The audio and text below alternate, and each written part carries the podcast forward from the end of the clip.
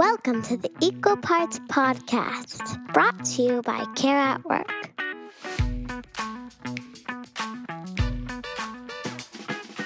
Being a working parent is hard, and so is making change. From setting a new workout routine to making a career move, why is it that our goals can feel so uncomfortable and so difficult to achieve? Katie Milkman is here to break it all down. She's a behavioral scientist and professor at the Wharton School at the University of Pennsylvania, where she's also the co director of the university's Behavior Change for Good initiative. Katie's no stranger to podcasts either. She's the host of Choiceology, Charles Schwab's behavioral economics podcast. She just came out with a fantastic new book called How to Change The Science of Getting from Where You Are to Where You Want to Be.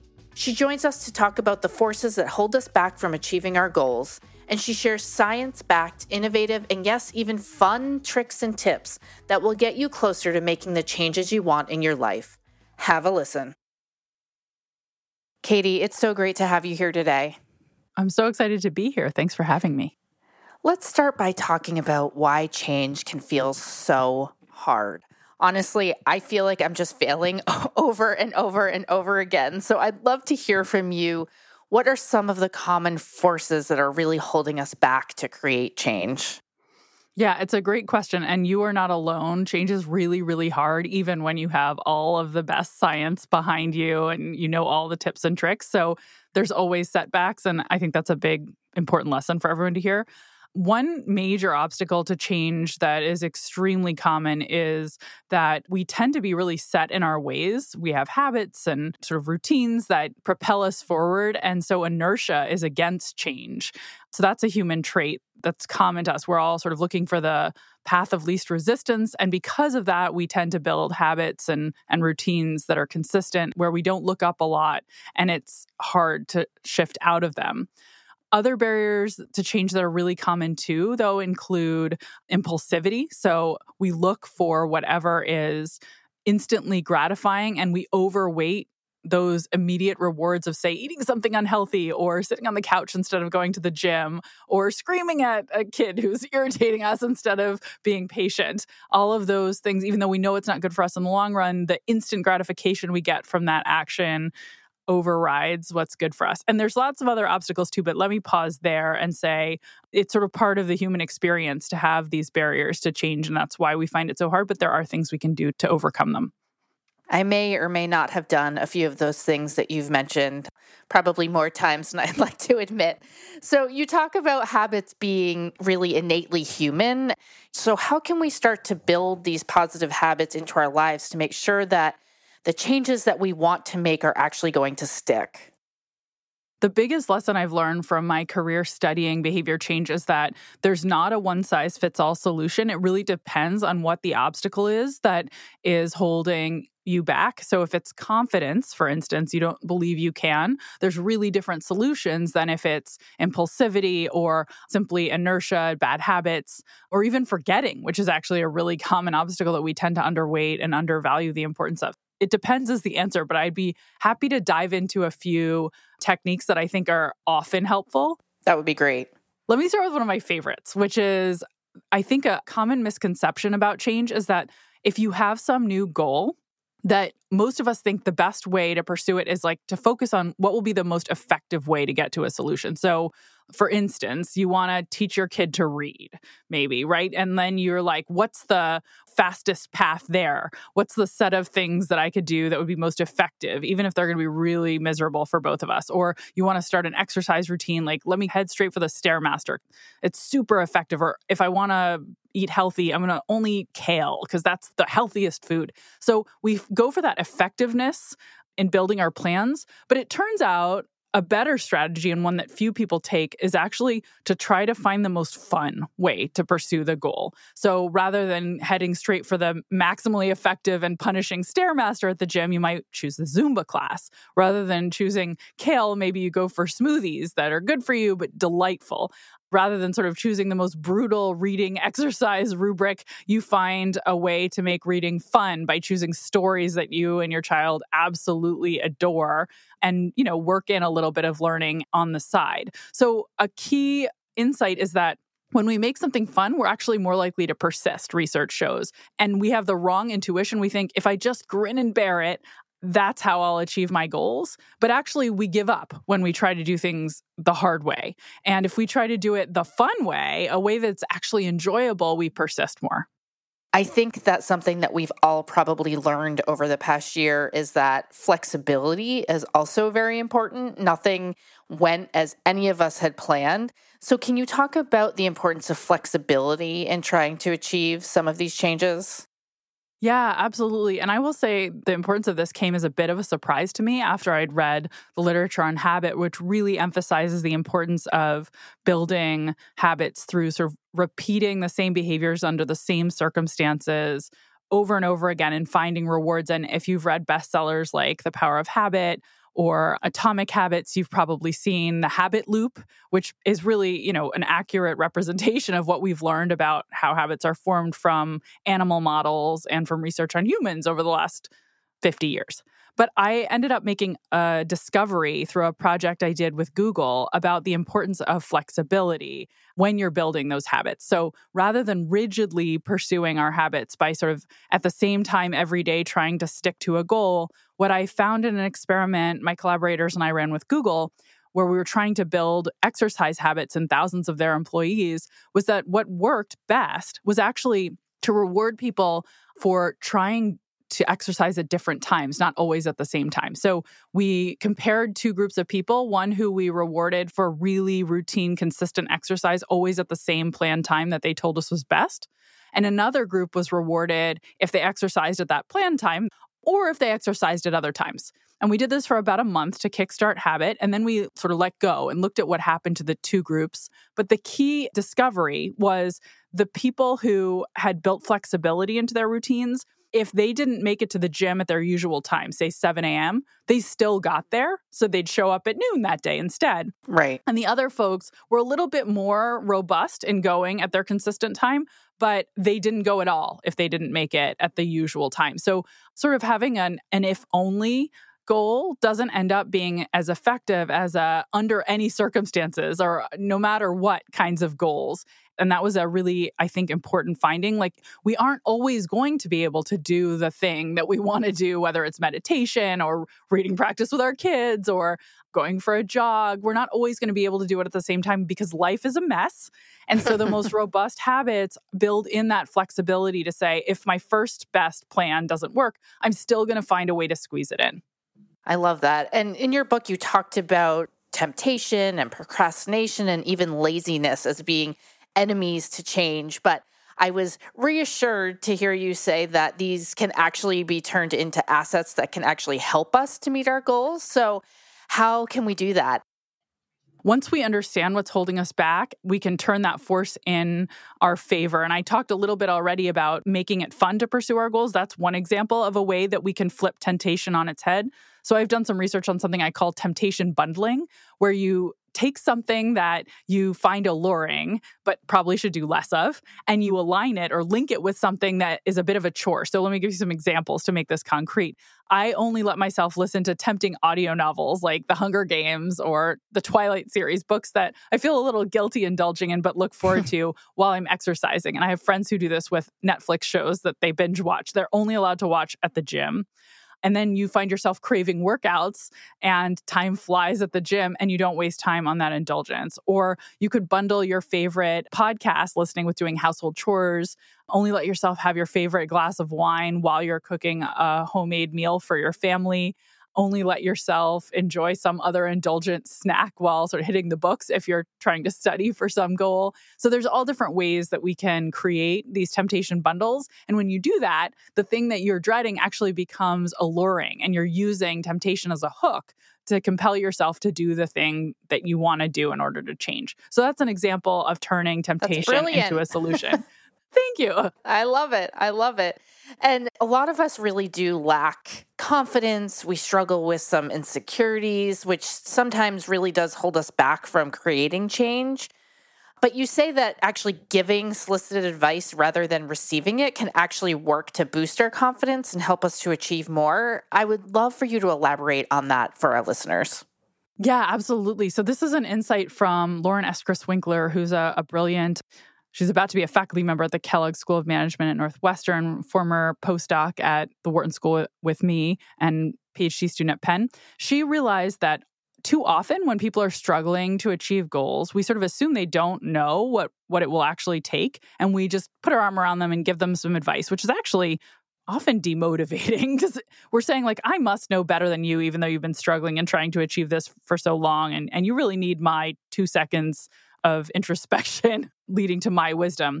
And maybe if confidence is a barrier for a lot of people rather than knowledge, which she figured out when she was interviewing people struggling to achieve their goals and heard they had all these great insights, she thought, what if we flip the script and actually asked people to advise their peers who are trying to achieve similar goals. And if we put them on the pedestal of saying, hey, can you give some advice to someone else? First, they're going to introspect more because they're going to feel like, let me think about what will work. And they might dredge up some insights that would be useful to them. Second, they're going to have boosted confidence because now they're being asked for wisdom and they're like, wow, somebody thinks I can do this and I know what I'm talking about. That's cool. And finally, there's something called the saying is believing effect, where when you tell someone else advice and suggest they do something, you're more likely to actually feel like, gosh, I'd better follow this myself. You don't want to be a hypocrite. So we've done research showing, for instance, that if you ask kids in high school to give some study advice to their younger peers, like how can you study more effectively at the start of the term? That actually helps the advisors, the kids who are asked to give the advice, improve their own grades. So, this advice giving improves the advisor, and we think it should be more widely used. It's something we can all use if we realize, hey, maybe by forming an advice club or putting myself in a mentoring role around something that I'd like to achieve more in, I can actually boost my own performance and do a good deed for other people too. So, it's a win win. Katie, I don't know about you, but over the past year, I feel like I've become more forgetful than ever before. I can't seem to remember things anymore. And you talked about forgetfulness as a silent killer to our goals and our resolutions to create change. So I'd love to hear from you some tips and tricks we can use to overcome this forgetfulness, especially for busy working parents who have so much on their minds between work and what they're also balancing in life. Yeah, forgetting is really pernicious and and we we forget how big of a deal it is. I think we often underestimate its impact on getting things done that are important to us. One of the things that's most powerful and useful, I think, when it comes to combating forgetting is making a specific kind of plan that's been studied by NYU psychologist Peter Gollwitzer called an implementation intention.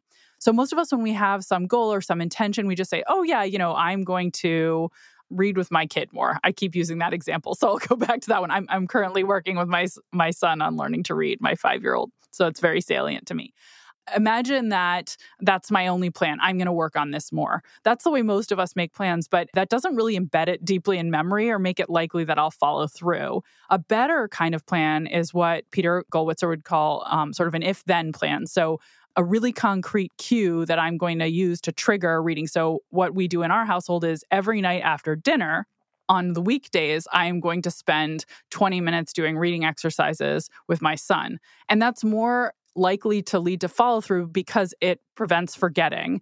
Now I have a concrete time that's a cue that's going to trigger my memory. Oh, I just had dinner and this is the time that I said every day I'm going to do reading. And it, it can help me then actually build a habit or a routine so that it is almost effortless. It's really helpful for kids, by the way, who thrive on routine to have that consistency in when you do it. But when you build that if then plan, instead of the vague intention, you also have a concrete goal and a concrete action that you've said you'll take. And so it's going to feel worse if you fall back on that. So anytime you want to do something, it's really important to write down sort of that if then statement. If this happens or when this happens, that is when I will do the following. And it's been proven to help us follow through on everything from voting to getting flu shots to getting colonoscopies. It's almost like a constant mind game that you're playing with yourself. Absolutely. Between, you know, trying to not forget, but trying to be flexible. Like, how do you balance those two things? Yeah, it's a great question. Well, when we build these kinds of routines, I think it's really important to have that flexibility and sort of the backup plan. So, my first best is after dinner, I will. But, you know, if that falls apart and I am not able to do it that night, then there's a lot of different strategies you can take. When you can have sort of your backup, oh, if it falls through for after dinner, then we'll do it right before bath time. That'll be the last thing we do. Or, you know, you can also have an emergency reserve, which is something one of my colleagues at Wharton, Marissa Sharif, has studied. And emergency reserves are sort of giving yourself a couple of get out of jail free cards. So if you intend to do something, say every day of the week, but you allow yourself a couple emergency reserves, like there's a disaster, I really couldn't do it, you don't feel like you've fallen as far off course if you have a miss and you actually end up sticking to your goals more effectively. So we do want to still have routines and cues and triggers and things that will remind us to follow through and consistency, but we also need that backup plan and also some flexibility to every once in a while fall off the wagon but get right back on the next day. That's great. I definitely would need a few of those cards in my back pocket. Exactly we all know the phrase timing is everything, and timing really is critical when it comes to starting something new. I think you called it the fresh start effect. So, can you talk a little bit about how timing around a specific event or date can help to shift our perspective when it comes to changing behavior? One of the really interesting things I have learned about time is that we don't perceive it as a sort of linear continuum, which is weird because that's how we experience it. But that's not how memory works, and that's not how prospective memory works. Instead, we actually tend to think about our lives as if they're chapters in a novel. And so you sort of like bookend pieces of your life, like, oh, those were the Boston years. And that was, oh, that was before motherhood or or after, you know, whatever roles you had. You sort of create these chapters. And around chapter breaks, so, a moment when you're pivoting from one era in your life to the next, you experience something that I've called the fresh start effect, which is you feel like you have a new beginning. And with that new beginning, you feel like you sort of have a dissociation from the last chapter and whoever you were then. And you can think, well, you know, that was the old me, and the old me wasn't great at cooking dinner every night uh, rather than ordering takeout or microwaving something. But the new me is all over it, and the new me is going to be able to do it. So you have this burst of optimism, and you're also more likely to step back and reflect and think big picture about your goals. And so those moments when you have a new beginning turn out to be really auspicious times to try to start something new or to encourage other people to start something new. And and it turns out new beginnings they can be really momentous like some of the ones I just listed that we all recognize, but they can also be as small as the start of a new year or a new week, celebrating a birthday, transitioning to a new semester at school, even celebrating the start of a new season can be enough to motivate people to start something new. So, those chapter breaks in life are big opportunities to think about, you know, what are your resolutions? It's not just New Year's when you can do that and then to try to make plans and and figure out how to set yourself on course so you'll follow through. We're all about to embark on a giant post-COVID fresh start. And I know a lot of companies are starting to think about going back to work and hybrid schedules. When we think about everything we've been through over the past year plus, what do you think the effects will be on our behaviors as we re enter our office environments, society, family gatherings? Really, the list could go on and on. I think it's an incredibly big opportunity for all of us. And it's really exciting. I mean, I was just writing a piece about this. I think it's sort of the biggest collective fresh start certainly in my life that I've ever experienced. Maybe some, you know, World War II, maybe you could argue with the end of World War II was a major collective fresh start. There's not a lot of historical precedent for everyone entering this positive new era after something that has been collectively miserable and seeing a moment where we're all going to have to shift our routines because we're going to go back to workplaces, back to schools, back to restaurants that have been shuttered, back to social environments we haven't been able to visit. It's a huge opportunity if we think carefully and try to be deliberate about the habits and, and routines we build at this moment. I think we could see a lot of positive change. It's a big opportunity for everyone who's a manager, a teacher, a coach, and has influence over others to start down positive paths and for individuals who can think about what do I want to change? It might sound silly, but little things like what do I want my lunchtime routine to be? I used to, it used to be the burrito bar, but now I have a chance to make a salad restaurant, right? So so even these small things because we don't have habits in place. I, you know, the ones from a year ago are so long gone that they won't be innate and ingrained. We have this opportunity, this blank slate. Now, we may all squander it. but it is it is an opportunity to be thoughtful I hope the book that I've written about how to change, I actually, you know, I had no idea it would come out at the end of a pandemic as it's going to. I started writing it years ago before COVID 19 existed. But the timing, I hope, is actually auspicious to help people because there is a lot we know from science about what can help build lasting change. And so I hope if those tools are in people's hands, they'll be able to use this to the best possible effect. It's not often we get such a restart and an opportunity like this. And that's probably a whole other podcast episode that we should dive into for people. But as you said, your book has just come out and you weren't expecting it to come out at this time, but I'm sure that it will be extremely helpful to people right now. So, can you talk about where people can connect with you and learn more about you and your book and your work?